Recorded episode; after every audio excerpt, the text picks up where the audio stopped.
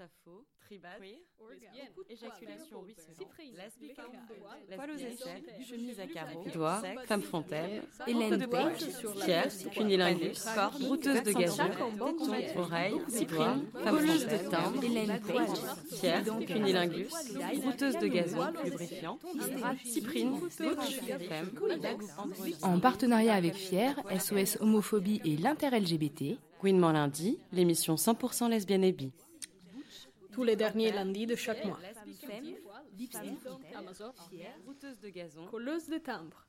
Bonsoir et bienvenue à toutes et à tous. Gouinement lundi, l'émission 100% lesbienne et bi sur euh, fréquence euh, Paris Pluriel, chaque dernier lundi de chaque mois. Gouinement lundi réalisé en partenariat avec Homo Micro, YAG et trois organisations, FIER, l'Inter-LGBT et SOS Homophobie. Bonsoir à Émilie Géano qui coanime l'émission avec moi. Ça va? Bonsoir Brahim. Quel est le thème de ce soir, la grande émission de ce soir? Donc ce soir, on va parler de, on va se pencher sur ce que c'est d'être lesbienne, bi, queer et racisée en France, et on va notamment interroger les rapports sociaux de genre, classe et race. Avec nous, donc pour débattre, Zolan des Lesbiennes of Colors. Bonsoir Zolan. Bonsoir. Euh, Amandine Nonga du collectif afroféministe Moissy qui arrivera dans quelques minutes. Salima Amari, docteur en sociologie, qui a passé sa thèse sur le sujet euh, construction de soi en rela- et relations familiales chez les lesbiennes maghrébines migrantes et d'ascendance maghrébine en France, déséquilibre instable, instable pardon, à Paris 8. Bonsoir Salima. Bonsoir. Et Elsa Camden, militante au collectif Garce et à la Queer Week. Bonsoir. Bonsoir. Donc alors, je voulais juste, avant de commencer l'émission, faire un petit point de définition sur le terme racisé qui peut parfois susciter des crispations, malentendus. Donc en fait, racisé, on, le pense ici comme euh, renvoyant au fait que la race est une construction sociale appliquée à des individus et non une réalité naturelle. Le terme racisé au passif, comme on va l'employer au cours de, l'émission, permet de rendre compte du fait que c'est le système d'oppression raciste et ses acteurs et actrices qui produit cette racisation des gens et qui les qualifie comme appartenant à telle ou telle race. La différence avec le terme non blanc, non blanche qui peut aussi être utilisé, c'est que cela permet de montrer que la blanchité est elle aussi une construction raciste et racialiste et non une neutralité. Et donc j'ai extrait cette définition du site euh, des ours à plumes, qui est une, re- une revue féministe en ligne. Très intéressant, si vous le souhaitez. Alors je voudrais d'abord en fait commencer par interroger nos invités sur euh, comment elles se définissent politiquement. Zolan, Salima. Mais Zolan. J'ai un petit peu des, des, des- des problèmes. Bon, je- moi, je fais partie des Lesbiennes des of color.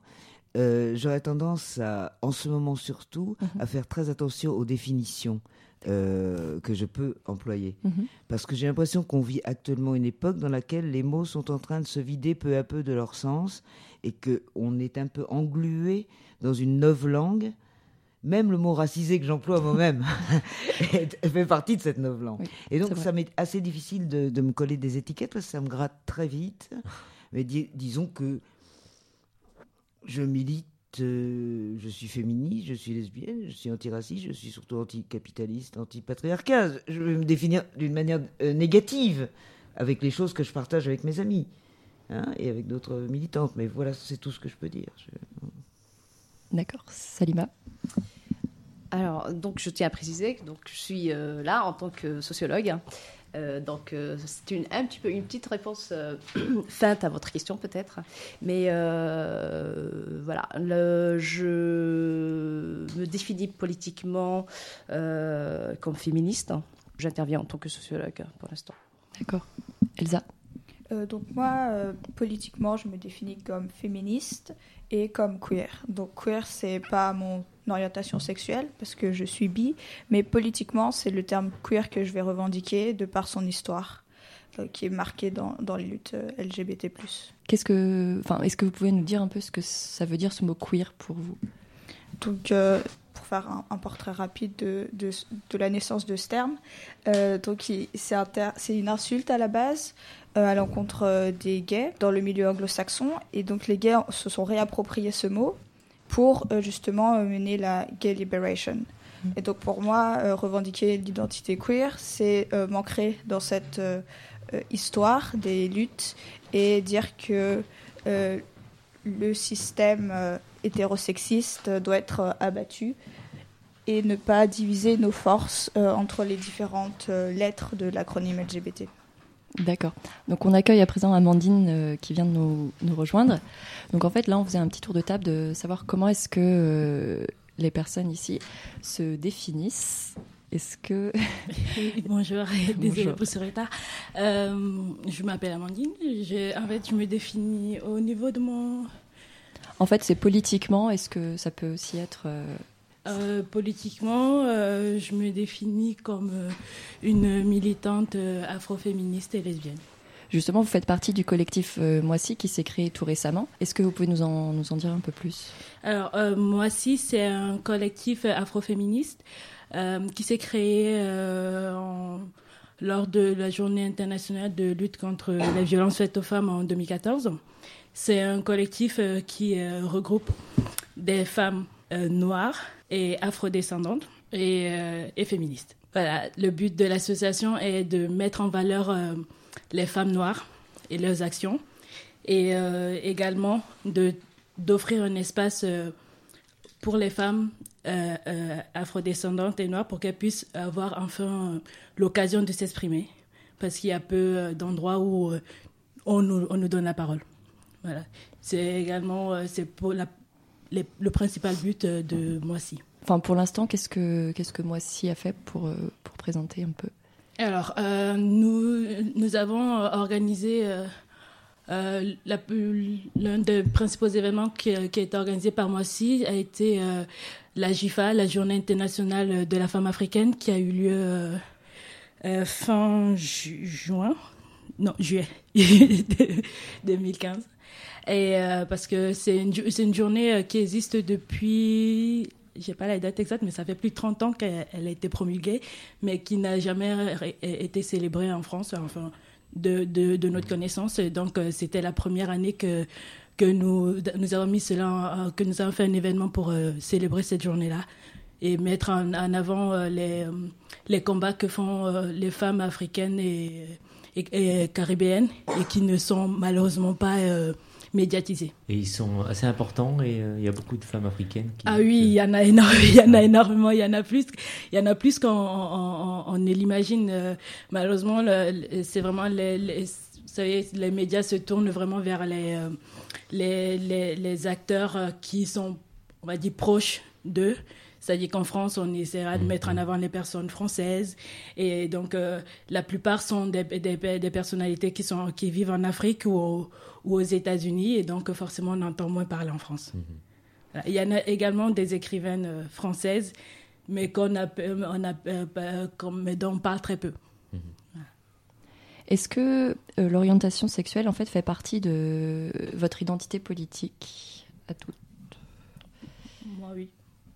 Qui, enfin Elsa, est-ce que tu peux reprendre le micro? Moi oui parce que euh, je fais partie de, de, ce courant de féminisme qui considère qu'on n'est pas dans un monde seulement sexiste, mais hétérosexiste. Euh, donc c'est, oui, mon orientation sexuelle fait partie euh, politiquement de, des choses que je vais revendiquer. Les deux vont ensemble? Ah oui, les deux, les deux vont ensemble parce que notre monde, en tout cas notre société française, se base sur la conception d'un homme et d'une femme donc que ces deux genres, qui forcément s'attirent et, sont complémentaires. Donc c'est une très grande essentialisation et qui nie totalement la possibilité euh, qu'on soit lesbienne ou bi. Et euh, vous, Zolan? Euh, Oui, en ce qui me concerne moi aussi. Absolument. Et simplement, disons que vu ma génération, ça a toujours été un combat dans ma vie. Pour nos auditeurs, quelle génération euh, ben, Je viens de fêter mon 70e anniversaire. Donc j'ai connu un certain nombre de moments dans la vie. Ouais. Bravo.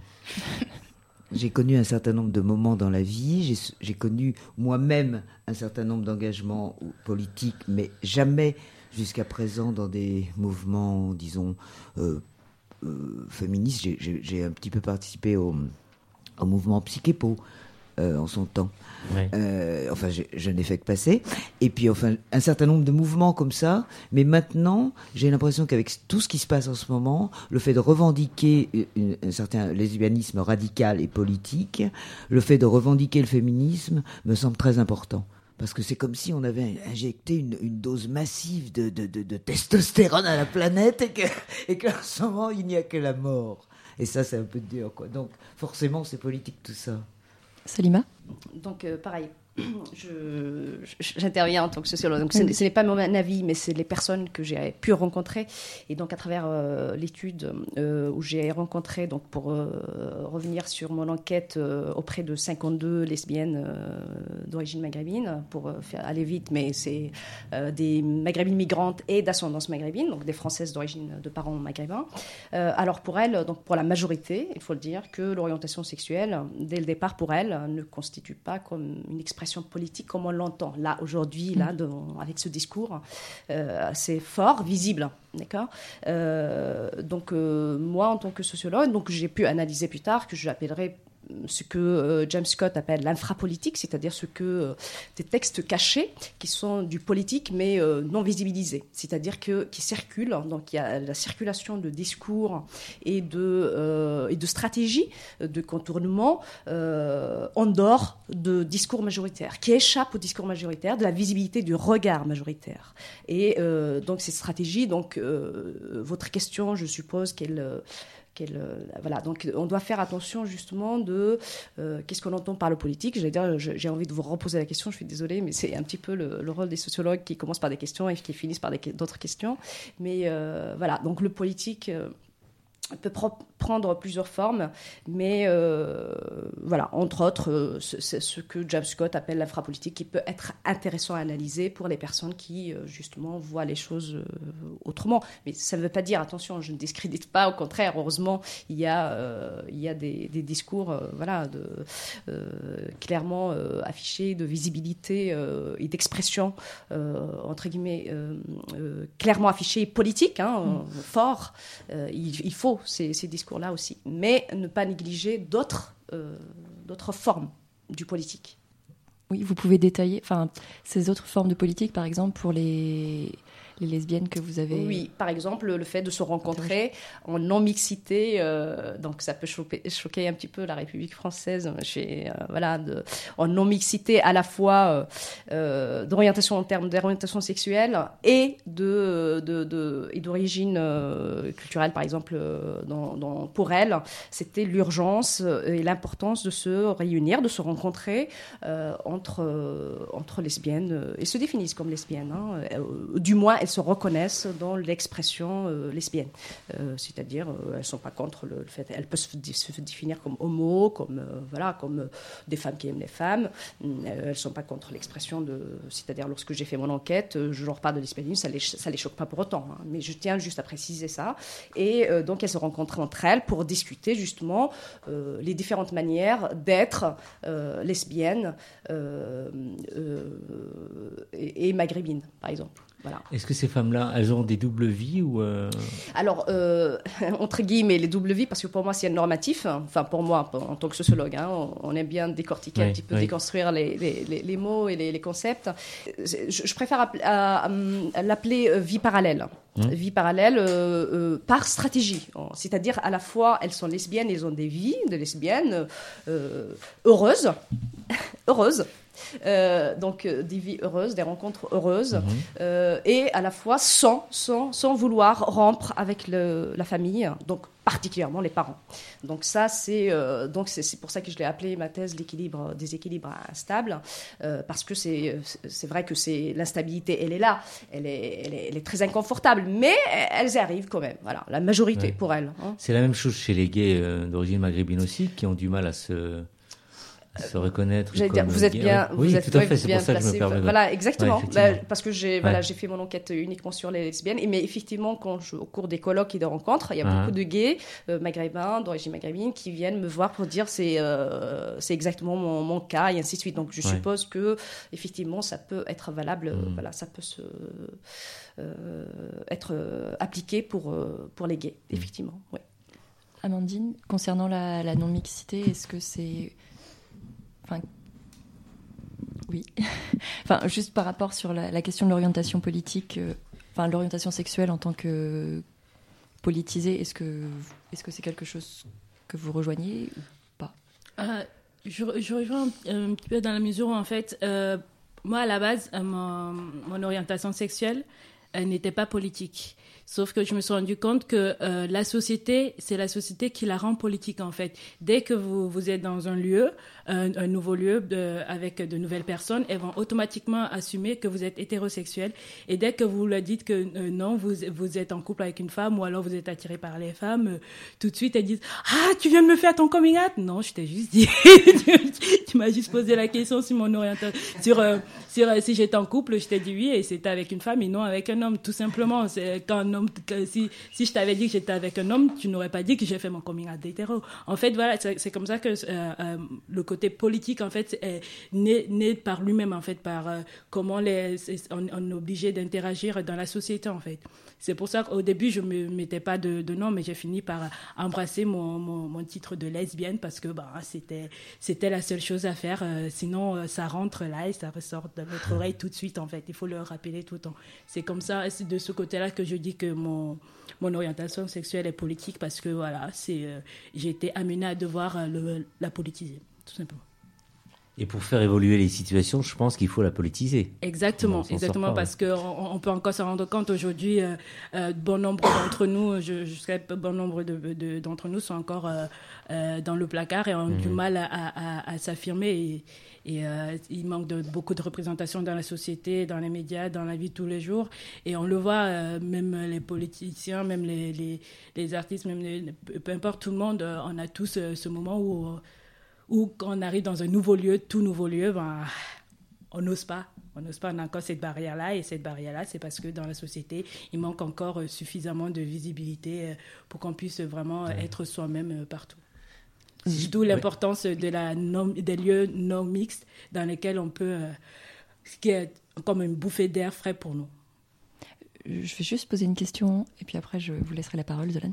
Quelle, euh, quelle non-mixité euh, De quelle non-mixité vous parlez? Ben, Je parle, euh, je fais, je fais référence aux associations, aux, lieux, aux associations euh, LGBT, puisque là on parle de l'homosexualité, mais aux associations, au, au, lieu de, au lieu de sortie. Et ça, et ça, ça, ça, c'est de l'orientation sexuelle, mais ça peut aussi s'adresser au, niveau de la culture. Euh, c'est pour ça que, par exemple, à, moi aussi, on, est non-mix parce qu'il fallait un endroit où, où les, femmes noires pouvaient s'exprimer vraiment, tout comme il y a des associations où, où il faut il n'y a que des gays, on a des soirées où il n'y a que des gays, on a des soirées où il n'y a que des, lesbiennes, et puis on a aussi plein de soirées. Il y a des associations, euh, des, associations de, des Arméniens, des associations euh, créoles, des associations euh, de, de, de, Corse et compagnie. C'est parce que de temps à autre, on a besoin de se retrouver, l'être humain a besoin de se retrouver avec je vais dire semblable entre guillemets, mhm. voilà, pour, pour euh, pouvoir vraiment s'exprimer totalement et partager quelque chose que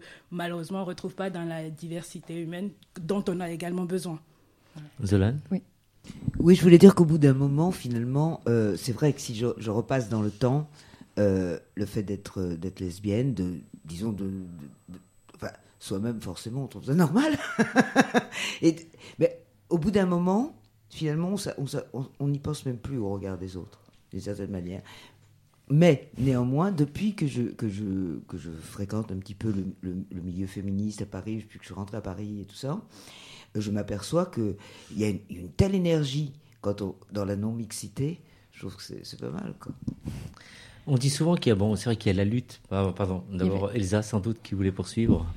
Euh, oui, euh, c'était sur, la, non-mixité comme euh, outil politique. Euh, donc nous, à, à Garce, euh, on utilise cette non-mixité. donc Garce, c'est le groupe d'action et de réflexion contre l'environnement sexiste. Donc il y a un collectif féministe à Sciences Po Paris. On, utilise cette non-mixité sur certains moments. C'est-à-dire qu'on on, on, a des groupes de parole qu'on pense très importants, justement, pour pouvoir parler des choses dont sur lesquelles on peut souvent pas mettre de mots, en fait face à la pression que la société nous met. Euh, et donc ces groupes de parole se montent sur des sujets très précis. Et à ce moment-là, on fait une non-mixité sur le sujet. Quel type de sujet Et donc ça va, être que, ça va être que les personnes concernées qui vont y aller. Donc on, a fait par exemple euh, des groupes de parole sur euh, les troubles du comportement alimentaire. On peut avoir des groupes de parole. le dernier groupe de parole, c'était sur la bisexualité. et donc ce ne sont pas des non-mixités forcément de genre. Ça peut, quand on va parler de harcèlement de rue par exemple, et qu'on a envie de pouvoir juste euh, râler et trouver des solutions et pas expliquer très gentiment aux hommes que c'est pas bien. Parce que faire de la pédagogie, c'est bien aussi, mais c'est deux choses totalement différentes de pouvoir euh, se, se, laisser aller et de d'être sûr de ne pas se prendre des remarques. Voilà. Et sur, sur la politisation de son, de son orientation sexuelle, euh, moi, elle s'est faite en fait à partir du moment où j'ai commencé à m'assumer, parce que j'ai passé deux ans donc à réfléchir dessus, Enfin, c'était plus une, malaise qu'une réflexion. Et au bout de ces deux ans où j'ai décidé de dire bon bah il faut regarder les choses en face, euh, je suis bi. Euh, je me suis dit qu'en fait c'était pas normal que j'ai passé deux ans à, être mal. Mmh, et du mmh. coup je me suis dit si c'est pas normal c'est qu'il y a quelque chose qui va pas en dehors. Et donc ça a été dès le départ euh, quelque chose de politisé. Donc chez vous toutes, c'est vrai qu'il y a un, combat pour être visible dans, la société, donc il y a vraiment une, lutte. Euh, tout à l'heure, vous parliez, Elsa, de, vous assumer, de, que l'on s'assume. Est-ce qu'on s'assume aussi au sein de la cellule familiale? Est-ce qu'on dit à, sa famille euh, qui en est euh, réellement les femmes, les filles autour de vous? Comment ça se passe? Qui veut répondre Enfin, un tour de table, certainement. Je vois Amandine qui a le grand sourire et qui a... oui, c'est un, sujet qui... en fait, c'est un, rire nerveux parce ah. que c'est toujours parce que le, le, coming out, le, le, plus, le plus difficile, euh, c'est vraiment, c'est vraiment euh, auprès de la famille. Parce qu'on grandit, euh, chacun a, grandi dans une famille différente. Moi, moi pour ma part, j'ai grandi dans une famille où on ne parlait pas du tout d'homosexualité et les rares fois où on en a entendu parler, c'était pas dans des mots charmants. Pour donner un exemple, on regardait avec ma grand-mère l'émission Ça va se savoir et il y avait euh, ah euh, un moment où il y avait une, euh, un, homme qui quitte sa femme pour, pour un autre homme. Et donc j'en ai profité puisqu'on était en famille pour le demander. J'avais 16 ans et j'ai commencé à, à, réfléchir à leur faire mon, mon, coming out. Et donc j'ai demandé ce qu'ils en pensaient. Et ma grand-mère, elle a dit, de toute façon, les homosexuels, c'est un, un, métier, ça, c'est un métier. et moi j'étais là, ok. Et après ma, ma tante, elle a oui, c'est comme la prostitution. Euh, de toute façon, les homos sont tous soit des pédophiles, soit des prostituées. j'ai fait, ah, ok, bon, ben, je vais attendre encore quelques temps. Euh, donc, oui, avec euh, la famille, ça m'a pris un peu de temps, mais maintenant, je je, l'ai fait, mais en fait, je, je, je, je n'aime pas le mot euh, coming out, j'aime pas faire mon coming out, mhm. parce que j'estime, j'estime que c'est pas quelque chose euh, Personnellement, je n'ai jamais eu de problème avec euh, mon orientation sexuelle. Je l'ai toujours su depuis toute petite. Donc, euh, c'est après que je me suis rendu compte que, les, les que c'était vu différemment autour de moi mhm. et qu'il mhm. fallait absolument le dire. Donc, moi, j'ai jamais été en couple avec un homme. Euh, j'ai jamais dit que j'étais amoureuse d'un mec. Donc, dans mon entourage, quand il me disait que oui, plus tard, tu verras quand tu trouveras un mec, je disais non, je ne trouverai pas de mec. Et d'ailleurs, plusieurs reprises, ils sont tournés vers moi, mais ils n'ont rien dit. Et donc, j'ai jamais réellement fait mon coming out euh, sauf à ma mère parce que euh, il fallait, je, me suis rendu compte qu'il fallait que je le lui dise. Et sinon, à tous les autres membres de ma famille, il y a certains qui le savent, d'autres qui ne le savent pas. Ceux qui le savent, c'est parce que c'est venu dans, le, dans la conversation, sauf qu'ils ne le savent pas, c'est parce qu'ils ne m'ont jamais posé la question. Et alors, comment réagit votre maman, j'imagine euh Alors, ma mère, sa première réaction, d'abord, était le silence, parce qu'en fait, j'ai dû le lui annoncer par téléphone. Et ah. ensuite, quand la première chose qu'elle m'a dit, c'est mais euh, comment ça se passe euh, Comment ça se passe euh, entre deux femmes?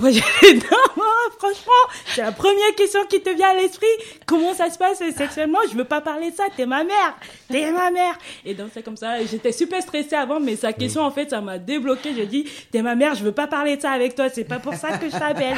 T'appelles juste pour te dire que euh, voilà, je suis amoureuse d'une femme, mais pas pour parler de ma partie, de mon, ma vie sexuelle. C'est juste amoureuse, voilà, juste pour que tu le saches, tout, tout. C'est tout. En fait, voilà. Et puis après ça, elle a pleuré et puis on a mis un peu de temps. Euh, on en a discuté, mais non, ça va mieux. D'autres personnes souhaitent s'exprimer sur ce sujet. Salima, c'est vrai que dans la communauté maghrébine, c'est pas toujours simple, moi je le sais. Hein il y a beaucoup de non-dits. Euh, c'est pas simple de briser les tabous. Non, mais ce n'est jamais simple, non Partout, je pense.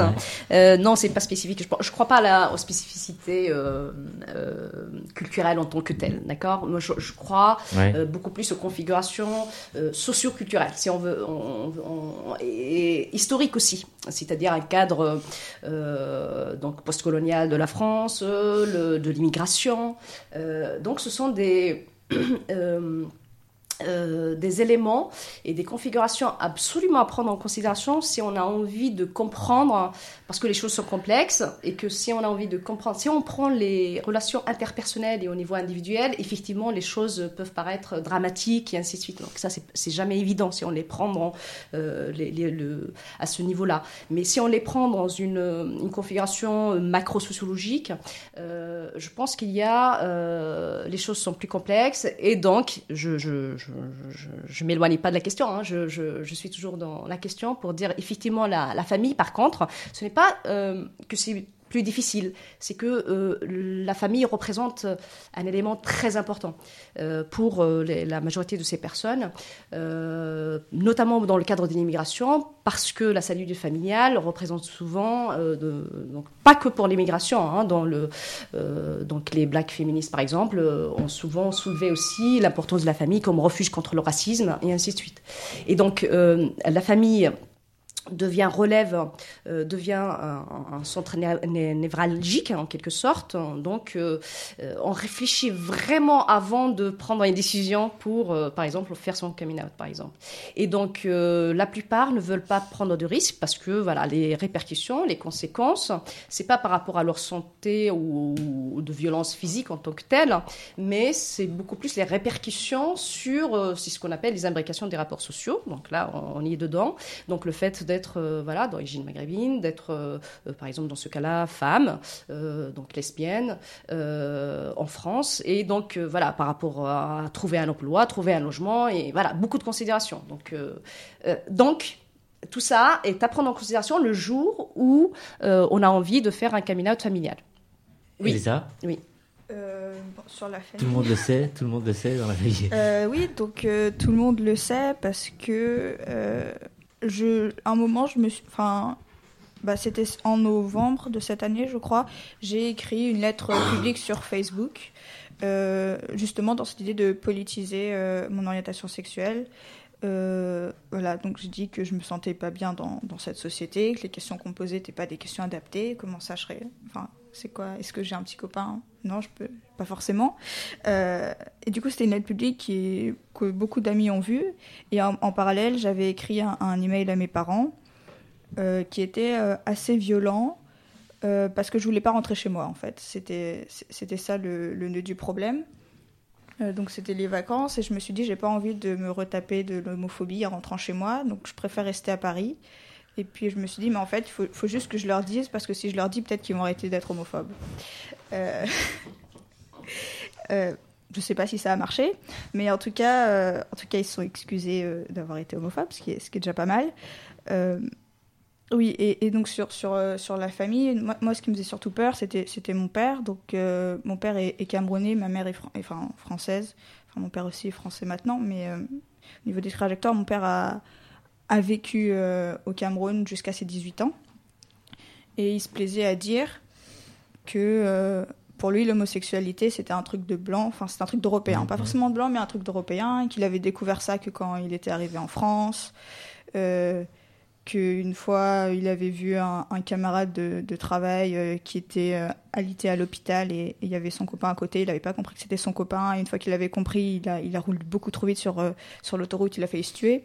Donc c'était tout ça, ces, petites anecdotes qui font qui donnent pas forcément envie de, de rester chez soi. Et donc quant à faut-il faire son coming out ou pas, moi je sais que je l'ai fait.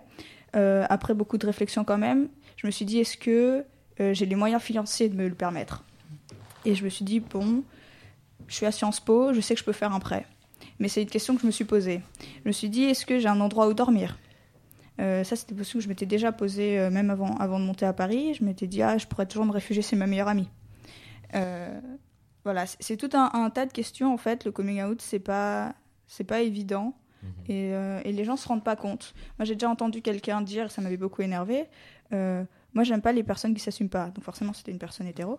Euh, mais, mais, mais, comment ça Est-ce que tu te rends pas compte toute la pression qu'on a sur nous Et tu te permets, tu, tu crois que faire son coming out, c'est juste être honnête. Mais enfin, être honnête, c'est très compliqué dans la société dans laquelle on est.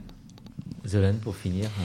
oui, pour finir, je voulais simplement dire que pour moi, le, le coming out familial, disons, ne se pose pas tout à fait de la même manière, dans la mesure où c'est par rapport surtout à ma descendance. Hein j'ai deux enfants et j'ai sept petits-enfants qui ont entre 17 et 4 ans. Un truc comme ça. Merci, j'y suis. Enfin, oui, si, quand même, c'est ma descendance. Et donc, bon, pour mes enfants, il n'y a pas de problème, c'est net. Ils ont toujours, ils ont toujours vu, vu mon mode de vie.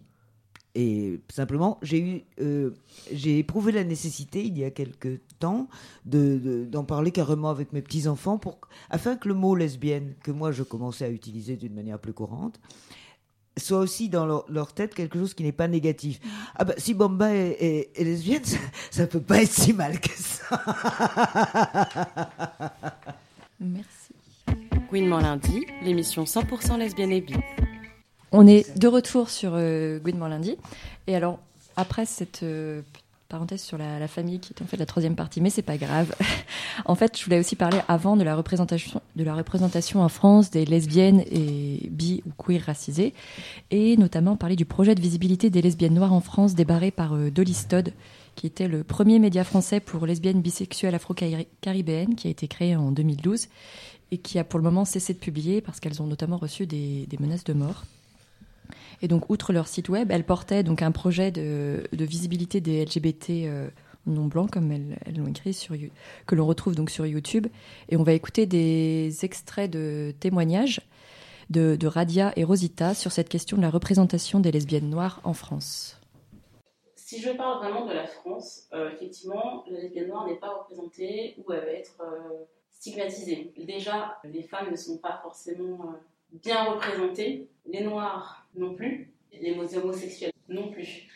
Donc, quand on a les trois d'un coup, forcément, on est nulle part. Voilà. Euh, lorsque l'homosexualité est représentée, effectivement, on ne voit pas du tout, de, même de photos euh, homosexuelles. Soit c'est à nous de, de, faire en sorte qu'on soit représenté comme ce qui est fait ici, soit on sera jamais représenté, parce que je ne pense pas que euh, la France va venir nous chercher pour nous faire ressortir. Parce que voilà, on est une minorité surtout, et euh, à partir de là, bah, on est mis de côté. Quoi. Des icônes homosexuelles, non, j'en ai pas forcément. Maintenant, si je dois penser à, à, une fille homosexuelle noire qui ressort, je dirais euh, euh, Charles et Soignon, par exemple, c'est la première personne à qui je pense. Mais tout de suite, j'en ai pas d'autres, en noir.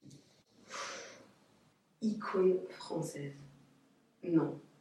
Des femmes noires, déjà, ah bon, lesbiennes, n'en parlons pas. Mais des femmes noires, dans le milieu médiatique, vous voulez dire? J'en vois très peu. Je ne cherche pas personnellement de représentation dans ce milieu-là. Parce que pour moi, c'est pas du tout la réalité. C'est un monde spécial. Moi, si j'avais à chercher de la représentation et où ça manque, justement, c'est dans les milieux plus populaires comme euh, les réseaux sociaux. Je suis beaucoup sur YouTube et je suis beaucoup de, de chaînes d'afro-américaines lesbiennes, des mamans, des couples mariés depuis. Euh, voilà. Chaque fois, j'ai les étoiles plein les yeux parce que je me dis et euh, alors qu'en France, vous êtes les seuls à, le faire. Je suis tombée justement sur votre euh, vidéo par les suggestions. Et pour revérifier, après, j'ai retapé euh, lesbienne noire sur YouTube. Il n'y a que vous. Après, il y a des vidéos un petit peu illicites. Et sinon, si on tape black lesbienne, en revanche, donc c'est plus ça qui, qui compte à mes yeux. Euh, parce que c'est du réel, c'est du brut, on voit ce qui se passe. Et, euh, Après, je trouve qu'au niveau des séries, alors là, on n'est pas en France, parce qu'en France, au niveau séries, euh, voilà. Mais au niveau des séries, notamment américaines, il y a un vrai élan de, de montrer les personnages LGBTQ, mais, mais dans pas mal de séries, et de couleurs pense à Sense8, Orange is the New Black, Orphan Black, euh, quoi d'autre? The Fosters. Il y en a plein comme ça où euh, il y a pas mal de représentations. Ça reste de la fiction, mais euh, moi ça me fait plaisir de, de voir ça. De retour à Gouinement lundi, nous sommes avec Zolan, Salima, Amandine, Elsa et Émilie. Oui, alors je vous voyais réagir justement, Elsa et, Amandine, notamment à la, diffusion du reportage. Est-ce que, est que vous avez un peu des, commentaires, Elsa euh, bah, globalement, je suis quand même euh, assez d'accord avec ce qui a été dit. C'est-à-dire qu'il n'y a, a, pas de représentation en France, mais de toute façon, Enfin, oui, voilà, il n'y a, y a, pas de représentation, il a pas beaucoup de représentation de femmes, de femmes racisées, il y en a encore moins, et donc forcément de femmes euh, racisées queer, il y en a pas du tout. Euh, et moi, effectivement, ma grosse source euh, de représentation, ça va être Internet. Et c'est vraiment par Internet, enfin, mon orientation sexuelle et, et mon identité raciale puissent vraiment toutes leurs informations, enfin, et, leur imaginaire et leur valorisation. Surtout ça, leur valorisation via Internet. Et j'ai euh, assez récemment découvert Tumblr. Et ça a été l'un des plus beaux jours de ma vie au sens euh, vraiment littéral, parce que euh, j'étais en quête de, de représentation de personnes queer noires, enfin femmes queer noires, ce que j'avais pas ailleurs. J'avais euh, bon bah des lesbiennes blanches ou euh, mais il n'y avait pas il y avait pas euh, ces trois à la fois et donc bon mon Tumblr je vous donnerai pas l'adresse mais enfin c'est que ça que que des femmes queer noires et, pour moi c'est vraiment un lieu de ressourcement de, de, pouvoir les voir. après oui, sur Charles Soignon, moi personnellement, c'est pas un personnage que j'apprécie au niveau de ses blagues parce qu'elles se font trop. Elles sont trop dans, dans l'intégration de la France qui fait que ça va être des blagues sur les lesbiennes, mais, mm. mais qui font le jeu du, du mm-hmm. de l'hétérosexisme. Et euh, moi, ça me gêne beaucoup. Et sinon, oui, encore une anecdote. Euh, l'année dernière, euh, Angela Davis s'est passée en, France. Mm. Et du coup, pour moi, c'était génial de la voir. Surtout qu'elle a osé prendre des, elle a osé parler des enjeux LGBT+. Et c'était vraiment génial. Est-ce que juste tu peux nous dire pour, enfin, qui, est Angela, Davis, D'accord. Euh, donc, Angela Davis, euh, euh, c'est une militante afro-américaine donc qui, a, qui faisait partie du mouvement des Black Panthers. donc, on retient souvent que les Black Panthers, c'était un mouvement violent. Ça l'a été, mais c'était pas du tout que ça. C'était beaucoup d'autogestion. De, donc voilà. Donc, elle était dans ce mouvement des Black Panthers donc dans les années 70. et elle a été arrêtée et, et euh, condamnée à mort euh, pour avoir participé à euh, un attentat. Donc en fait, c'était pas elle, enfin peu importe. En tout cas, au final, et donc pendant qu'elle était arrêtée et qu'elle était dans le couloir de la mort, elle a écrit une thèse. Et ensuite, elle a été relâchée pour vice de forme. Et elle est maintenant professeure des universités à Berkeley, si je ne me trompe pas. Et donc c'est vraiment un personnage incroyable parce qu'avoir le courage d'écrire une thèse alors qu'on est condamné à mort. Thème, sa thèse? Alors ça, je ne saurais pas vous dire. Je ne sais plus non plus. Ouais, je, je, ne saurais pas vous dire. Mais enfin, c'était c'était probablement lié euh, euh, au racisme. Au, racisme, hein, voilà. Et du coup, euh, donc c'est un personnage très, très, très, important et qui a, je pense, dans les années 2000, je crois, fait son coming out de lesbienne. Donc pour moi, c'est un peu un idéal. Euh, elle, parle, elle parle du fait d'être noire, elle parle du fait d'être lesbienne, elle parle du fait d'être femme, euh, elle parle du, du fait d'être trans aussi, euh, elle, elle, critique les prisons. donc c'est vraiment une vision assez globale du, du système.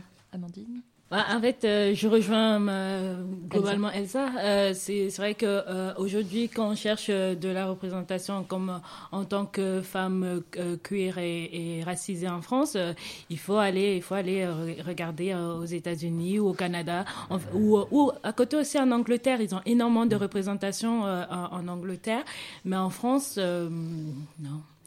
c'est vrai que là. De, si on me demande de citer euh, des, artistes euh, noirs, françaises et, et queer, euh, Charlie Soignon et qui, qui connais pas.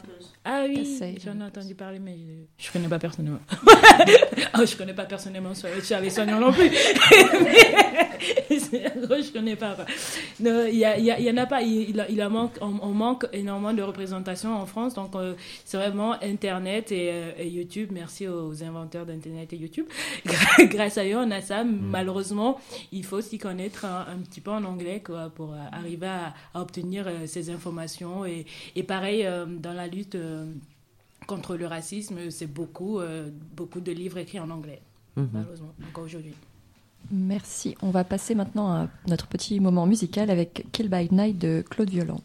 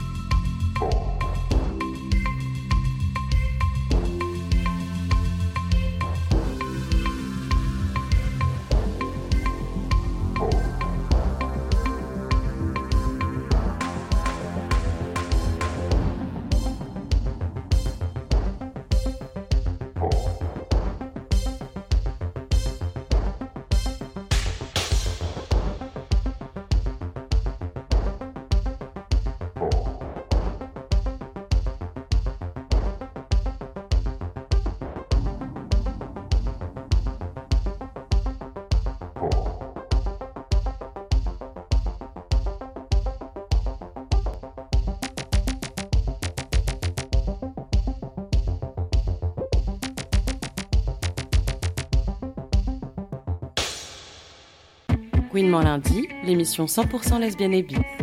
Donc de retour à Gouinement lundi. Avec nos invités Zolan, Alima, Salima, pardon, Amandine, Elsa. Euh, Émilie, on en arrive maintenant donc au rapport avec les milieux LGBT et féministes, n'est-ce pas? Oui, tout à fait. Et je voulais donc juste commencer, puisqu'on on a fini par parler des, du fait qu'il n'y avait pas beaucoup de, voire pas du tout de représentation. Euh, de lesbiennes ou de bi euh, queer ou qui avait pas beaucoup de représentation euh, en France et, et, vous parliez justement de l'importance euh, des, des de l'importance de ce qu'apportent les, les, milieux anglais. Est-ce que vous pouvez nous dire, enfin en France quand même sur euh, sur sur Twitter ou sur euh, les blogs, est-ce que qui est-ce que vous pourriez, enfin qui est-ce que vous aimez lire, Elsa?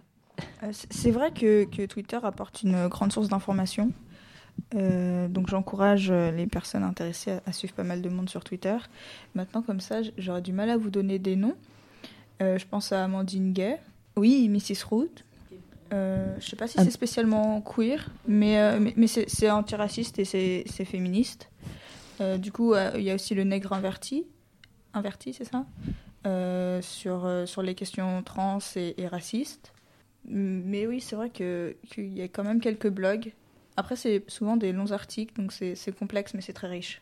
Amandine Ouais, oui, là, là c'est vrai que ouais, les, les, les premières qui me viennent euh, en tête, c'est Amandine Gay qui fait beaucoup euh, euh, de tables rondes, de, de conférences et, et de, qui, qui est une réalisatrice euh, française euh, et qui fait pas mal de, de sujets autour euh, du, de la lutte contre le racisme, contre le sexisme et contre la LGBT-phobie également.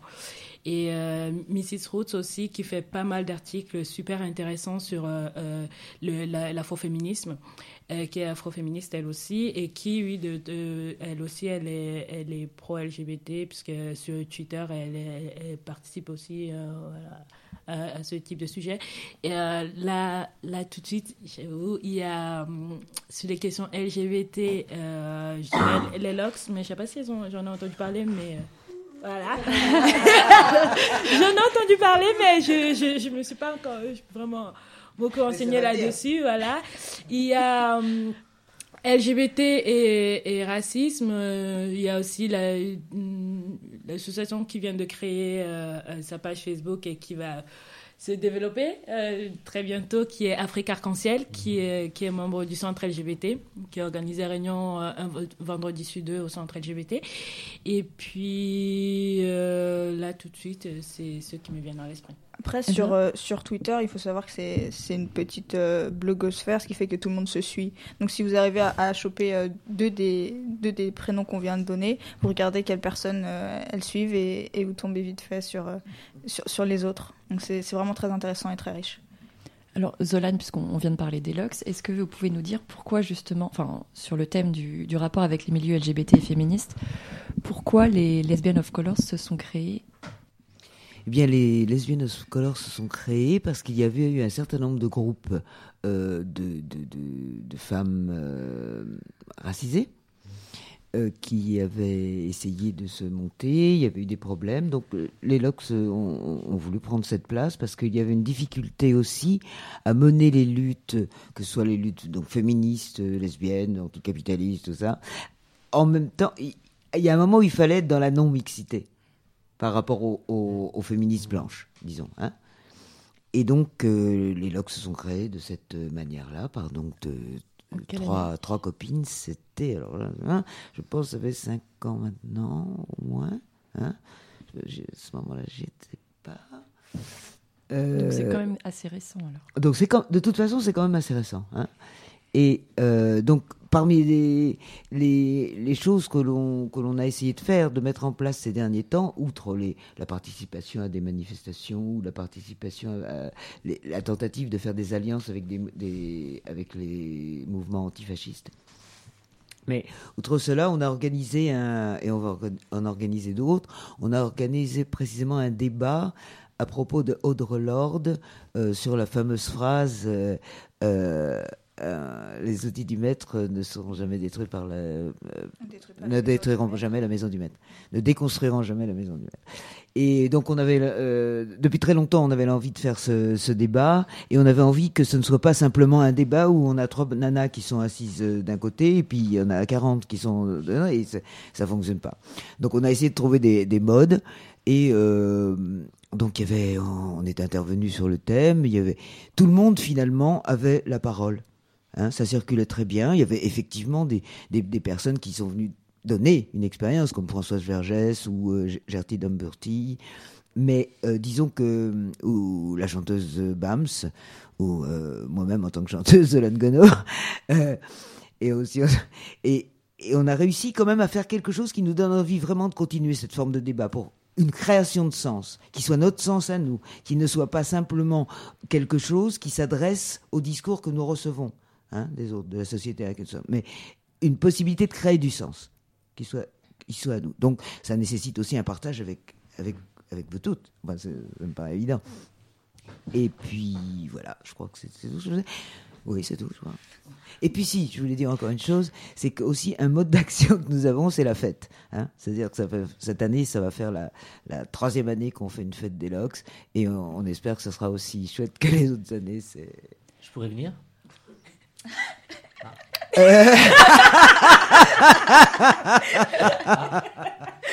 J'ai Don't think so, man. Merci. Bah, en fait, d'une certaine façon, ça fait la transition avec ma question, puisque je voulais vous demander quelle non-mixité vous, vous pratiquiez. Ça dépend des, des espaces. Mhm. Il y a d'abord au départ, quand on est ensemble en tant que LOX, il y a déjà une non-mixité d'origine, disons, hein, de, de- de racisation. hein. Mhm. Euh, dans nos manifestations, que ce soit les débats, que ce soit la fête, euh, là, il y a une non-mixité euh, de genre. C'est-à-dire pour les hommes cis, enfin interdits aux hommes cis. Voilà, c'est ça. Voilà. Et euh, enfin, j'aime pas le mot d'interdiction, Enfin, mais néanmoins ça fonctionne, ça fonctionne comme ça effectivement. hein, mais bon, c'est- bon.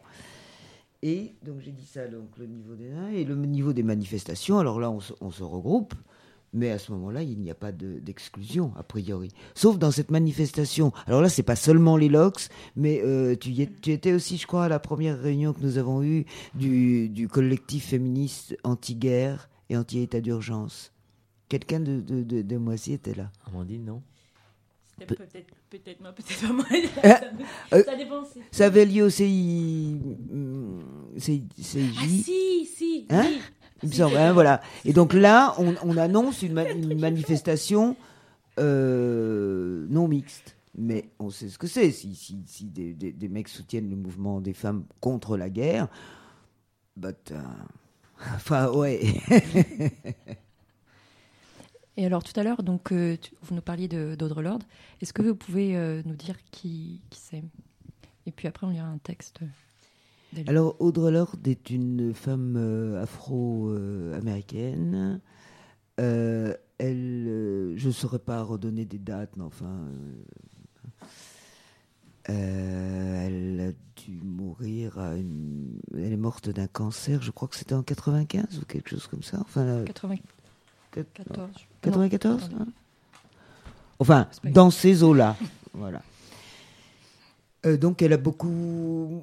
Moi, je ne suis pas tellement capable de dire quelque chose d'intelligent sur elle. J'ai l'impression qu'il faut, le- il faut, il faut la lire. Euh, Il y a euh, Sister Outsider. Sister Outsider, qui est un recueil de textes, un recueil d'articles dans lesquels justement on trouve les outils du maître. Et il faut le lire. Elle a ég- ég- également écrit des poèmes. Euh, elle se définissait, euh, comme peut-être nous pouvons nous définir euh, certaines, euh, comme une guerrière, femme, poétesse, lesbienne et mère. J'aimais bien ça. Parce qu'elle était tout ça véritablement. Donc je, je saurais je pourrais faire un panégyrique comme ça euh, global, mais mais c'est pas tellement intéressant. Moi, je je, je, je conseille euh, qu'on aille lire Audre Lorde. Alors justement, magnifique transition. Il se trouve que j'ai un texte d'Audre Lorde sous les yeux. Et, et en fait, je sais, mon problème, c'est que je ne sais pas quel passage choisir parce qu'il faudrait vraiment tout lire, mais on n'a pas le temps. Euh, je suis vraiment embêtée, en fait. Alors, en fait, là, c'est le, le texte de l'usage de la colère, la réponse des femmes au racisme. Ah, oui. Parce que, vu que c'est sur le. On est sur le, le rapport avec le milieu LGBT féministe. Bon. Ma réponse, je commence. alors. Ma réponse au racisme est la colère. Cette colère a ouvert des abîmes dans ma vie uniquement lorsqu'elle était tue, inutile à quiconque. Elle m'a aussi servi dans les salles de classe, sans lumière ni instruction, là où le travail et l'histoire des femmes noires étaient moins que vapeur. Elle a été ma flamme dans l'étendue glaciale des regards ahuris, lancés par des femmes blanches, des femmes qui voyaient uniquement dans mon expérience et dans l'expérience de mon peuple de nouvelles raisons d'avoir peur ou de culpabiliser. Et n'utilisez pas ma colère comme excuse pour rester aveugle, ni pour vous dédouaner de la responsabilité de vos propres actions. Quand les femmes de couleur osent extérioriser la, euh, colère qui enserre trop de nos contacts avec les femmes blanches, on nous accuse souvent en disant que, je cite, Nous créons une atmosphère de désespoir, nous empêchons les femmes blanches de surmonter leur culpabilité, ou encore, nous faisons obstacle à la communication confiante et à, l'action. Toutes ces citations sont directement tirées de lettres qui m'ont été adressées par des membres de cette organisation ces deux dernières années. Une femme m'a écrit Parce que vous êtes noire et lesbienne, vous semblez parler avec l'autorité morale de la souffrance. Oui, je suis noire et lesbienne, et ce que vous entendez dans ma voix, c'est de la rage, pas de la souffrance, de la colère, pas de l'autorité morale. Il y a une différence. Beau passage. Très fort. Mais en fait, oui, mais- Vous connaissiez Oui. Ouais. Oui, tout à fait. oui. Il me semble que ce texte euh, vient de Sister Outsider. Et, et justement, alors, pour euh, revenir à nos invités ici, est-ce que vous pouvez nous dire, dans le, quand vous êtes arrivé ju- dans le, le milieu LGBT ou féministe, qui était principalement blanc, et euh, enfin Qu'il est encore. qu'il est encore oui bien sûr non mais ce que je veux dire avant en fait j'entendais avant que avant de créer des espaces en, en non mixité quel est enfin qu'est-ce qui fait que vous avez eu envie après de créer ces espaces en non, en non mixité Elsa Elsa. Bon, moi, c'est, j'ai pas, j'ai pas participé à la création d'espaces en non mixité. Euh, après, ça fait un certain temps que je- j'essaye de, les rejoindre. Bon, par manque de temps, je l'ai pas encore fait, mais, ça va bientôt se faire. Euh, donc moi, quand j'ai commencé euh, à militer dans le féminisme, donc j'ai- commencé à Garces en fait. Et pour moi, c'était vraiment un très très bon espace. Enfin, ça euh, encore par plein d'aspects. Et, et à Garces, on a, on a cette, ce fait particulier de, vraiment porter beaucoup de bienveillance. Et donc, on, est, vraiment dans l'auto-éducation et du coup, on, on essaye de ne pas être tranchant, euh, tranchantes les unes avec les autres. Et donc, ça apporte une, réelle confiance. Et donc, pour moi, euh, c'était le meilleur des mondes. Et, euh, et ensuite, à la fin de l'année euh, donc passée, ça devait être en mai, on a eu une intercollective. Donc, une intercollective, c'était un week-end de regroupement avec, plusieurs associations, plusieurs collectifs féministes euh, un peu de toute la France. Et, euh, et donc, lors de ce week-end, il y avait euh, en dessous de la salle laquelle en dessous de la salle dans laquelle on était, une levée de fonds faite par des Congolais. Et donc, et- donc ces personnes mettaient la musique très forte parce que bah, voilà, c'était une soirée. Et donc ça exaspérait certaines personnes. Enfin, moi je faisais partie des personnes exaspérées parce que je trouvais que la musique était trop forte. Mais en tout cas, le fait est que euh, au bout d'un moment, quelqu'un avait dit euh, oui, euh, ces- personnes doivent être en transe. Enfin, c'était parti plein d'autres remarques. Et moi, j'avais pas compris sur le coup. Je me suis dit, mais non, c'est pas du tout de la musique de trance. Euh, et puis, euh, et puis plus tard, il y a quelqu'un qui vient me voir, il me fait, oh là là, t'as entendu ces propos sexistes? Donc une personne déjà déconstruite euh, qui était à Moisy ou au Lox. Euh, et moi, je fais, non, bah, quel propos? Bah, bah, Sur, sur, sur l'idée d'être en transe. Ah, mais c'est là que ça vient, parce que pour moi, il y avait, y avait aucun rapport entre la musique et, le fait d'être en transe. Et c'est là que j'ai compris que bah, c'est pas parce qu'on est féministe euh, euh, qu'on s'est euh, désempris de, de ces imaginaires euh, euh, coloniaux. Et c'est ça aussi quelque chose qu'on retrouve dans, dans les milieux LGBT. Euh, moi, j'ai plusieurs fois été confrontée donc, à, cette idée trans, à cette idée de euh, quand on danse bien, de façon, bah, c'est qu'on l'a dans le sang euh, le week-end dernier encore. Et, et, le fait qu'on puisse se, permettre de toucher nos cheveux. Donc, ça, je pensais que c'était que pour. Enfin, c'était parce que j'étais noire, mais j'avais pas encore conscientisé. Donc, j'ai pris conscience de, bah, pareil, ce week-end, que c'était aussi parce que j'étais une femme, que les personnes se permettent de mettre leurs mains dans mes cheveux. Et ce qui est totalement une. une Enfin, une, ré- on me désapproprie mon corps. Voilà, Insupportable. c'était insupportable. Euh, enfin, je- enfin, ça, ça m'est arrivé plein de fois. Et, et donc, le week-end dernier, mais aussi quand je suis allée euh, à Glasgow. Donc, à Glasgow, qui est une ville euh, vraiment très, très gay, au sens où. euh, pff, je sais pas, une personne sur trois qu'on croise est gay. Donc pour moi, c'était aussi un paradis sur Terre. Et euh, bah, pareil, là aussi, une, une, femme s'est permise de passer ses, ses doigts dans mes cheveux. Et c'est là que je me suis dit, bah non, en fait, c'est pas parce que t'es gay ou c'est pas parce que t'es féministe euh, que t'es pas raciste. Amandine? Moi, pour ma part, j'ai euh, d'abord. euh, je, suis rentrée dans le féminisme euh, l'année dernière. Moi, j'ai grandi dans un environnement qui, présentait, dans lequel les mots tels que communauté, communautaire ou non-mixité, c'était des gros mots. C'était euh, ah si tu restes contre noir t'es communautaire c'est mal. Si tu restes quand tu veux aller dans les lieux des soirées lesbiennes ça veut dire que tu veux rester contre lesbiennes tu rejettes les autres mais c'est n'importe quoi. En fait t'es pas vraiment ami avec la personne. C'est votre orientation sexuelle qui est le lien entre vous. C'est c'est du n'importe quoi. Donc j'ai mis beaucoup de temps avant de d'entrer dans la de me tourner vers ces milieux-là. Euh, j'ai mis, euh, bah, en fait, la première fois, j'avais 19 ans et j'ai commencé, moi, par le militantisme LGBT. Qui, à la base, c'était parce que je me suis rendu compte qu'autour de moi, tous mes amis, j'étais la lesbienne du groupe. J'étais euh, d'ailleurs la lesbienne, mais qui n'avait pas de sexualité puisque j'étais la seule lesbienne que je connaissais. Donc j'étais lesbienne, mais avec moi-même. Donc, à 19 ans, on commence à se poser des questions, si euh, et puis, je me, euh, et puis j'ai aussi, j'ai commencé aussi à prendre conscience du fait que mes amis parlaient de de leur vie amoureuse, de leur vie sexuelle et de leurs attirances quand, quand l'une de mes amies trouvait un, acteur ou, ou, un mec euh, attirant elle le disait. Mais moi, quand je faisais la même chose, il y avait un silence qui s'installait. Et en fait, au début, je le remarquais pas, mais en fait, avec le temps, j'ai commencé à le remarquer, à remarquer ce silence-là, en fait. Euh, et je me suis dit, c'était après avoir vu le film 3 avec Brad Pitt, tout ça. Oh, Brad Pitt, Orlando Bloom. Voilà, c'est bon. et, moi, quand j'ai parlé de l'actrice euh, qui jouait la, la sœur d'Hector, je me souviens plus son nom.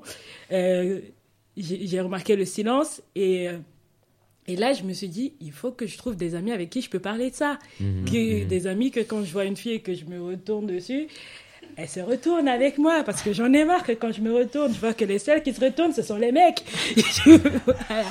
et donc, c'est comme ça que j'ai commencé en fait à chercher les, les, des, des, lieux où je pouvais rencontrer euh, des personnes en fait. Mais c'était à l'époque où on n'avait pas trop accès à Internet. Donc je l'ai trouvé euh, en lisant euh, un, livre sur le communal que j'ai trouvé à la bibliothèque municipale. Et à la fin, il y avait l'adresse du MAC Jeunesse JBT, qui est une association pour les jeunes de 15 à 26 ans. Et donc j'y suis à Paris, qui est située à Paris, et qui a maintenant une antenne à Strasbourg et à Nancy. Et j'y suis allée. Et donc j'ai commencé à évoluer là-dedans. Euh, et c'est là, c'est là dedans que je suis devenue militante. C'est là dedans que j'ai commencé à, à, à, m'affirmer. Et c'est aussi là que j'ai pris, euh, que j'ai commencé à me définir comme lesbienne. Mhm. Euh, qu'avant, je me, n'utilisais pas du tout de, de mots. Et, et, que voilà, j'ai commencé à, me rendre compte de l'importance de la visibilité en fait. Et puis c'est aussi à l'intérieur du mag que je me suis rendu compte que euh, oui, là, il y a, on est plein entre euh, lesbiennes, euh, gays, bi, trans, mais pas beaucoup entre.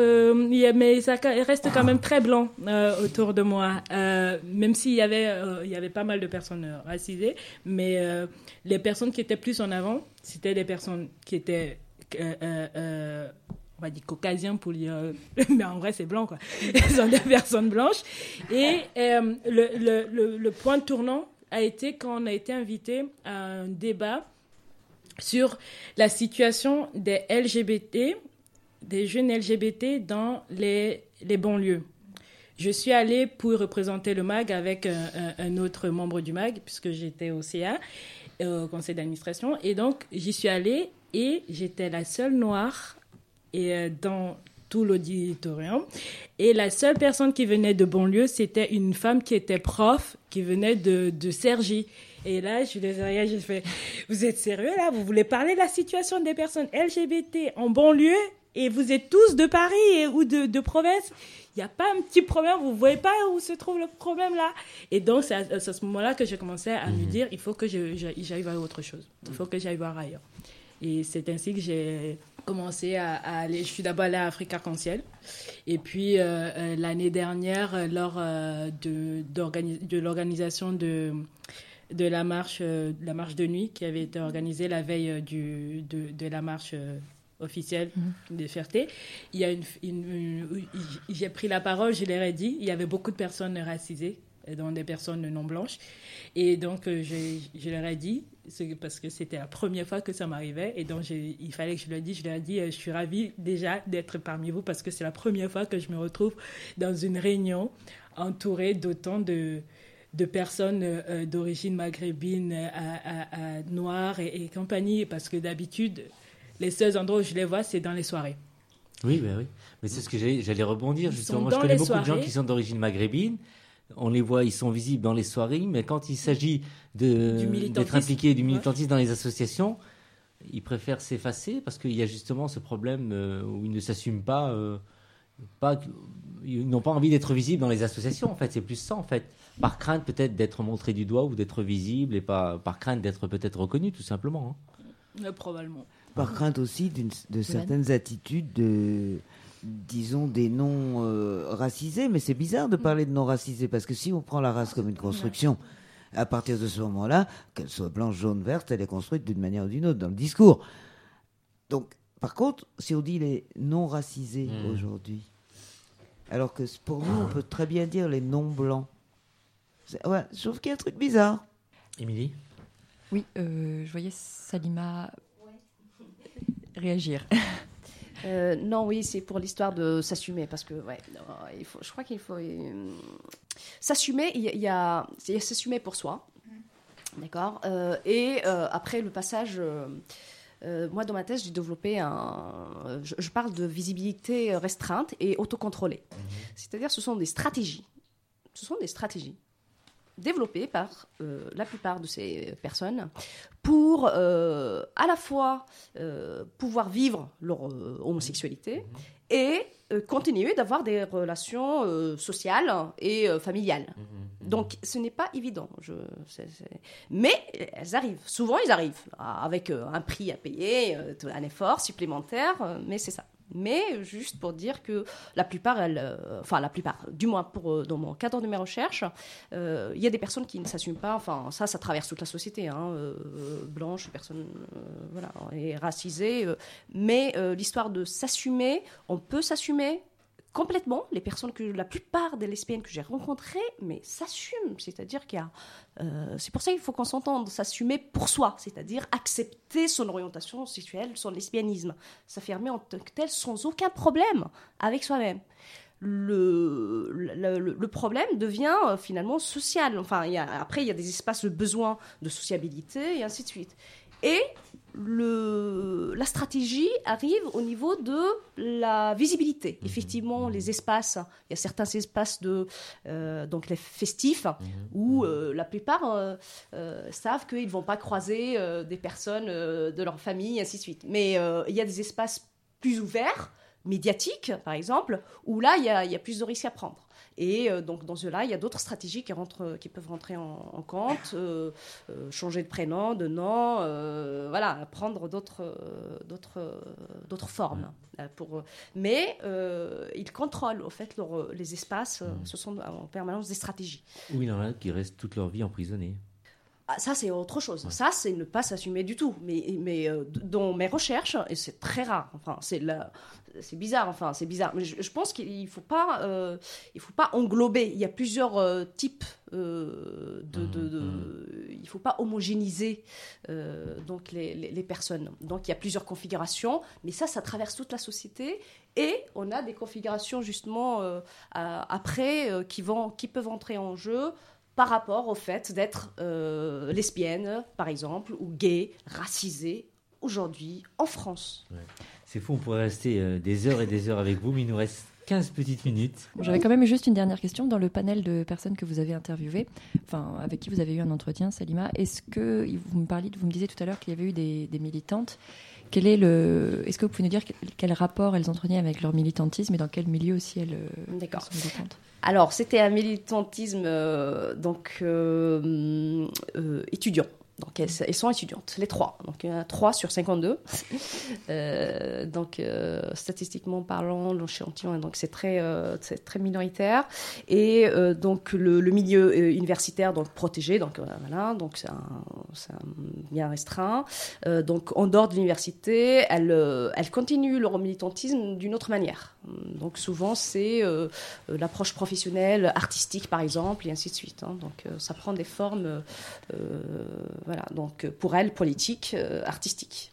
Mais ce militantisme, est-ce que c'était LGBT, féministe? LGBT. LGBT. LGBT, voilà, LGBT, c'est donc les trois, les trois configurations. Et donc maintenant, on va passer à la deuxième, deuxième titre de Rebecca Lane, qui est une rappeuse féministe guatémaltèque, qui, qui écrit en fait contre la, violence dans son pays et contre le, sexisme, le machisme. Voilà. Ça s'appelle Politicamente Incorrecta.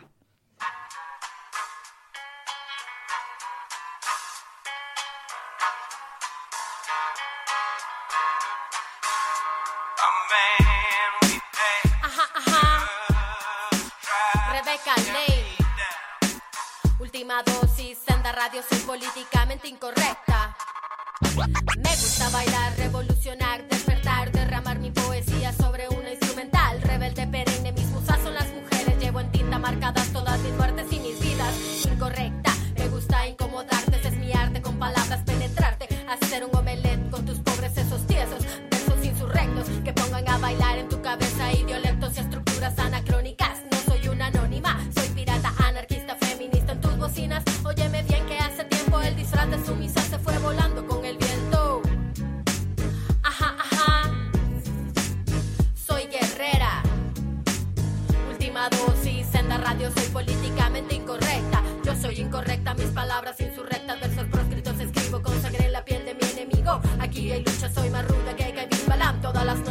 echarme puro a Shivalba. Esto es poesía obsidiana, dura como la piedra, caliente como el magma, traída directamente desde el inframundo. Cuchillo que va cortando prejuicios en su rumbo. Ajá, ajá. Soy guerrera. Última dosis, senda radio, soy políticamente incorrecta. Tal vez yo no vengo del gueto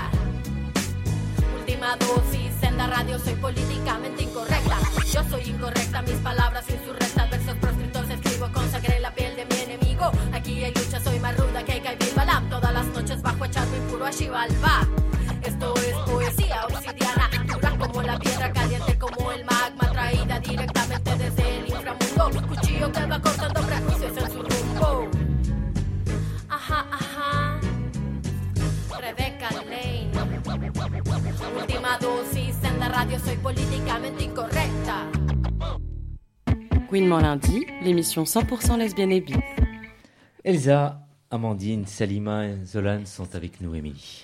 Oui, et donc, entre euh, pendant la, la, la, musique, on discutait justement de, du, de, de, de l'istode et d'une autre raison qui, explique, euh, enfin, qui peut expliquer l'invisibilité justement des personnes euh, racisées LGBT dans la représentation, dans la visibilité.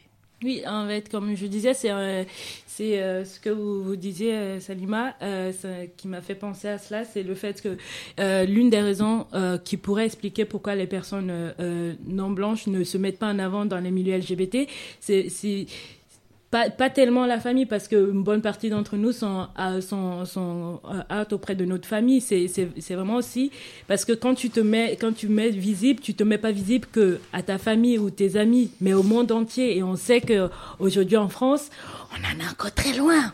Aujourd'hui en France euh, tu peux te faire agresser parce que tu es noir si en plus euh, tu es lesbienne et qu'en plus tu es une femme euh, tu pousses un petit peu le bouchon et donc et, et si et si tu te fais remarquer comme on, on disait on, on aimerait pouvoir euh, créer des, des chaînes YouTube et tout ça, mais quand tu fais ça, tu t'exposes en fait. On, on, voit qui tu es, on peut, on peut, euh, si, surtout qu'aujourd'hui tout le monde est, enfin la plupart des gens sont douane informatique, ils peuvent arriver à trouver ton adresse IP, à trouver où tu habites, et, et en fait tu, tu mets ta propre vie en danger en fait. Et le truc c'est qu'aujourd'hui, euh, bonne partie d'entre nous et, et, à raison ont peur de, de, de, devenir les victimes parce que voilà, tu ne sais pas que toi, c'est que tu deviens bah, une cible. Et il suffit de voir comment ça se passe dans les commentaires sur Twitter, sur les, les commentaires vidéo, et pour, pour, se rendre compte qu'en France, on est encore très très loin de d'être dans un environnement où on peut mhm. être ouvertement mhm. LGBT mhm. et encore plus ouvertement LGBT et racisé. Mm. Tu parlais des menaces de mort de, de justement, sur le fait qu'elles avaient eu peu de soutien. Oui, en, effet. Euh, moi, j'en ai entendu parler après. Et, euh, et c'est en effet euh, l'une des raisons qu'elles ont elles ont mis en avant sur euh, le, la page, c'est le fait qu'elles avaient euh, elles avaient euh, parlé de ça, des menaces de mort qu'elles elles faisaient, elles, étaient victimes et la police a mis du temps pour réagir. la vidéo n'a pas, le compte n'a pas été supprimé tout de suite. En fait, c'est même la personne elle-même qui l'a supprimé. Et, et des, des, des, auditeurs et auditrices, ces personnes qui suivaient Dolistad, elles ont malheureusement eu peu de mmh. soutien et euh, elles se sont rendues compte euh, voilà, de, de, de l'impact, euh, des risques qu'elles prenaient et, et, elles ont pesé le pour et le contre et je peux comprendre qu'elles aient décidé peut-être temporairement, peut-être, excusez-moi, pour toujours, bah, d'arrêter pour l'instant, elles ont dit temporairement et mm. j'espère qu'elles reviendront et, et, que cette fois, nous serons plus là pour les soutenir, les différentes personnes qui se mobilisent pour plus de visibilité. Zolan, tu vouliez réagir sur le, féminisme blanc et le, pourquoi les, les lesbiennes of colors ont aussi décidé de se créer Oui, c'est un petit peu parce que euh, là, je vais prendre un petit peu, en fait, des exemples. Hein. Euh, moi, j'ai connu le mouvement féministe parisien euh, quand je suis intervenue au, festival Elle Résiste, qui est un festival qui se passe à la, donc à la Parole errante à Montreuil, qui est, super. En c'est vraiment bien que ça existe. Et et c'est là où j'ai commencé à voir les réactions des unes, des autres, par rapport aux, personnes euh, racisées. Et je me suis. Bon, ça m'a fait réfléchir à un certain nombre de choses qu'on avait déjà pu voir euh, dans le passé ou, savoir ou lire, etc. Mais en tout cas, on, s'est rendu compte, on a discuté du fait que euh, cette espèce de d'arrogance des non racisés euh, était, quand même euh, infranchissable, qu'il fallait mieux se mettre dans une non-mixité, que c'était effectivement un, comment un geste politique et, un outil, un outil qu'on pouvait prendre. Parce que euh, d'une manière ou d'une autre, il y a cette, ce phénomène qui est un phénomène historique, un phénomène de société, un phénomène, phénomène du, du postcolonialisme qui fait que euh, moi, j'ai été élevée ici en France par des parents adoptifs blancs. Je connais bien comment ça marche. Très bien. Je connais par cœur. Je sais très bien. Puis j'ai eu le temps d'analyser. Vu qu'il y avait un petit décalage en moi-même, ça m'a donné la nécessité de déconstruire un certain nombre de choses. Bon. Mais déconstruire, c'est pas possible pour nos copines euh, blanches. Parce que déjà, c'est difficile. Donc il vaut mieux qu'on prenne, euh, qu'on prenne, qu'on ne soit pas non plus comme pour les hommes, ne pas tout le temps expliquer pourquoi. Mais euh, voilà. Quelqu'un souhaite réagir sur le, le, rapport avec le féminisme blanc je, je, je, sais plus pour. Euh, enfin, tout était intéressant, j'étais d'accord avec tout. donc je, je sais plus, voilà, je, je me contente d'acquiescer. Je pense le, le, en effet, c'est vrai que, comme elle a dit, c'est vraiment il y a des points sur lesquels on, se rejoint, mais en effet, quand on est euh, dans, dans un milieu euh, même blanc féministe, on se rend compte qu'il y a des trucs qu'on n'arrive pas à dire parce que voilà, ils disent oui, mais ça, on, va voir euh, plus tard, mais on le voit jamais en fait. Ça se voit jamais. Et puis pareil, quand euh, ça m'appelle le texte que vous avez lu là, il y a, mm. elle a parlé de, de, d'un, c'est un il y a le terme que j'utilise en anglais qui s'appelle Angry Black Woman. Et ça, c'est le truc qui est également en France. Il suffit, euh, il suffit euh, qu'une femme noire s'exprime, on dit tout de suite euh, pourquoi tu cries, mais je ne crie pas, je suis juste en train de parler, de t'expliquer. Non, tu es en train de crier. ou alors, c'est vrai que sur Twitter, beaucoup, les féministes de Twitter, on les, on les accuse d'être très, très violentes, d'être dans la victimisation. Mais non, en fait, on n'est on, pas victime Quand on dit ce qui se passe, on ne se victimise pas, on est juste en train de vous expliquer que voilà, ça, vous avez l'impression que c'est rien, mais pour nous, ce sont des micro-agressions qui s'accumulent. Tout simplement. Le simple fait, par exemple, euh, de, de un truc qui m'est arrivé où euh, je je, euh, je m'appelle Amandine et, ils attendent ils savaient qu'il y avait une fille dans le groupe qui s'appelait Aminata. Et je suis arrivée. Ils m'ont dit bonjour Aminata. C'est pas parce que je suis la première je suis la seule noire dans la pièce que c'est moi Aminata en fait, ce genre de truc, c'est super courant. ça a l'air de rien comme ça, ça, ça a l'air de rien, on en rigole, mais en fait, ce sont des petits trucs qui s'accumulent. Il y a ça, il y a, il y a, il y a, il y a plein de trucs. Le, fait euh, que quand, quand je vous ai dit, j'ai 29 ans et je suis pas, je, je, suis pas mariée, j'ai pas de gosse, et j'ai des collègues, j'ai une collègue qui une fois, elle venait me dire, ah oui, t'as 29 ans et t'es pas, t'es pas mariée. Mais comment ça se fait? Mais il va falloir que tu te dépêches, il va falloir que tu aies des enfants bientôt. Ah après, elle, surtout, ce qui m'a le plus énervé, c'est qu'elle a rajouté chez nous les noirs, il faut comme ça parce que c'était une fille noire aussi. Et ce sont des petits trucs comme ça qui s'accumulent en fait. Et, euh, et je pense que c'est ça qui nous fait nous, nous avoir besoin de, de, se retrouver entre personnes qui comprennent et qu'on n'aurait pas, on, on, passerait moins de temps à expliquer et plus de temps à essayer de savoir comment comment arriver ensemble à faire face à, ce, à, construire euh, euh, cela. Merci. Alors, il y a encore plein de choses à dire et malheureusement, en fait, on, arrive au bout. et donc, je vais juste euh, rappeler quelques événements qui ont, lieu euh, ce mois-ci, puisque c'est notamment la, journée internationale de lutte pour le, droit des femmes. Donc, il y aura une manifestation le 6 mars à, Belleville à 14h. Le 8 mars, enfin, à 14h en tout cas, c'est organisé par euh, notamment le collectif 8 mars pour toutes. Le 8 mars à 18h à la Fontaine des Innocents à Paris. Ça, cette fois, c'est organisé par le collectif national des CNDF, des femmes. Euh, il y a également la semaine anticoloniale et antiraciste du 5 au 21 mars. Ça, c'est partout en France. Euh, sinon, d'autres événements. La Queer Week du 21 au 26 mars entre euh, Sciences Po et le péripathe, qui est un ancien squat. Oui, Zolan. Le 12 mars, le 12 mars, samedi 12 mars, à Saint-Denis, la mairie organise un, concert féminin dans lequel il y aura les orageuses, il y aura la rappeuse euh, Erika, euh, il y aura Zolan Gono, euh, et l'accordéoniste Nathalie Anne Et le, le 6 mars euh, c'est un petit peu moins politique, mais enfin, il y aura quand même euh, le Festival des Aliens où, où je chanterai. Euh, ah. donc, vous regarderez le, le, machin. et le 13 mars, alors là, le 13 mars, il y a une manifestation non mixte du collectif féministe contre la guerre, de Bastille à République. Voilà, bah, on va terminer sur ce mot. Moi, Ah, vas-y. Enfin, juste avant de, clôturer, j'aimerais quand même vous remercier de nous avoir euh, donné la parole pour une fois. Euh, voilà, de nous avoir offert euh, cet espace de parole, puisqu'on a surtout du mal à les trouver. J'ai particulièrement aimé cette émission. Merci. Je voulais terminer avec vous. Un petit hommage peut-être à celle qui nous a quittés il y a plusieurs jours maintenant, Thérèse Claire de la maison des, des Baba Yaga. Pour lui rendre hommage, euh, Zolan, qu'est-ce que tu pourrais dire? Tu as eu l'occasion de rencontrer ben, je connaissais, euh, Je connaissais Thérèse, euh, Thérèse Claire, et pas très bien, hein, pas beaucoup, mais, mais son, son, rayonnement, disons, hein, l'intensité de son énergie m'a fait traverser aussi. Hein.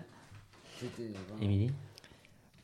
Je la connaissais pas, mais en tout cas, j'appréciais beaucoup de lire à des, enfin, de lire les articles sur elle, ce qu'elle faisait. Merci euh, Émilie. Alors le prochain rendez-vous, dernier lundi de mars. Le thème c'est alors là, en fait, tu l'as pas Non. En, attendant, peut-être que tu le retrouves. Je vais saluer, saluer Amandine et son joli euh, sourire. Au revoir, à bientôt. merci beaucoup, merci de nous avoir reçus. Merci à la plus jeune, Elsa. Merci pour l'invitation. Plus jeune et, brillante euh, aussi. Merci. Merci à Salima. Merci à vous. À bientôt. Au revoir, Zolan. Au revoir. Merci. tous. tu me donneras l'adresse de la soirée Des Kellogg's? Non.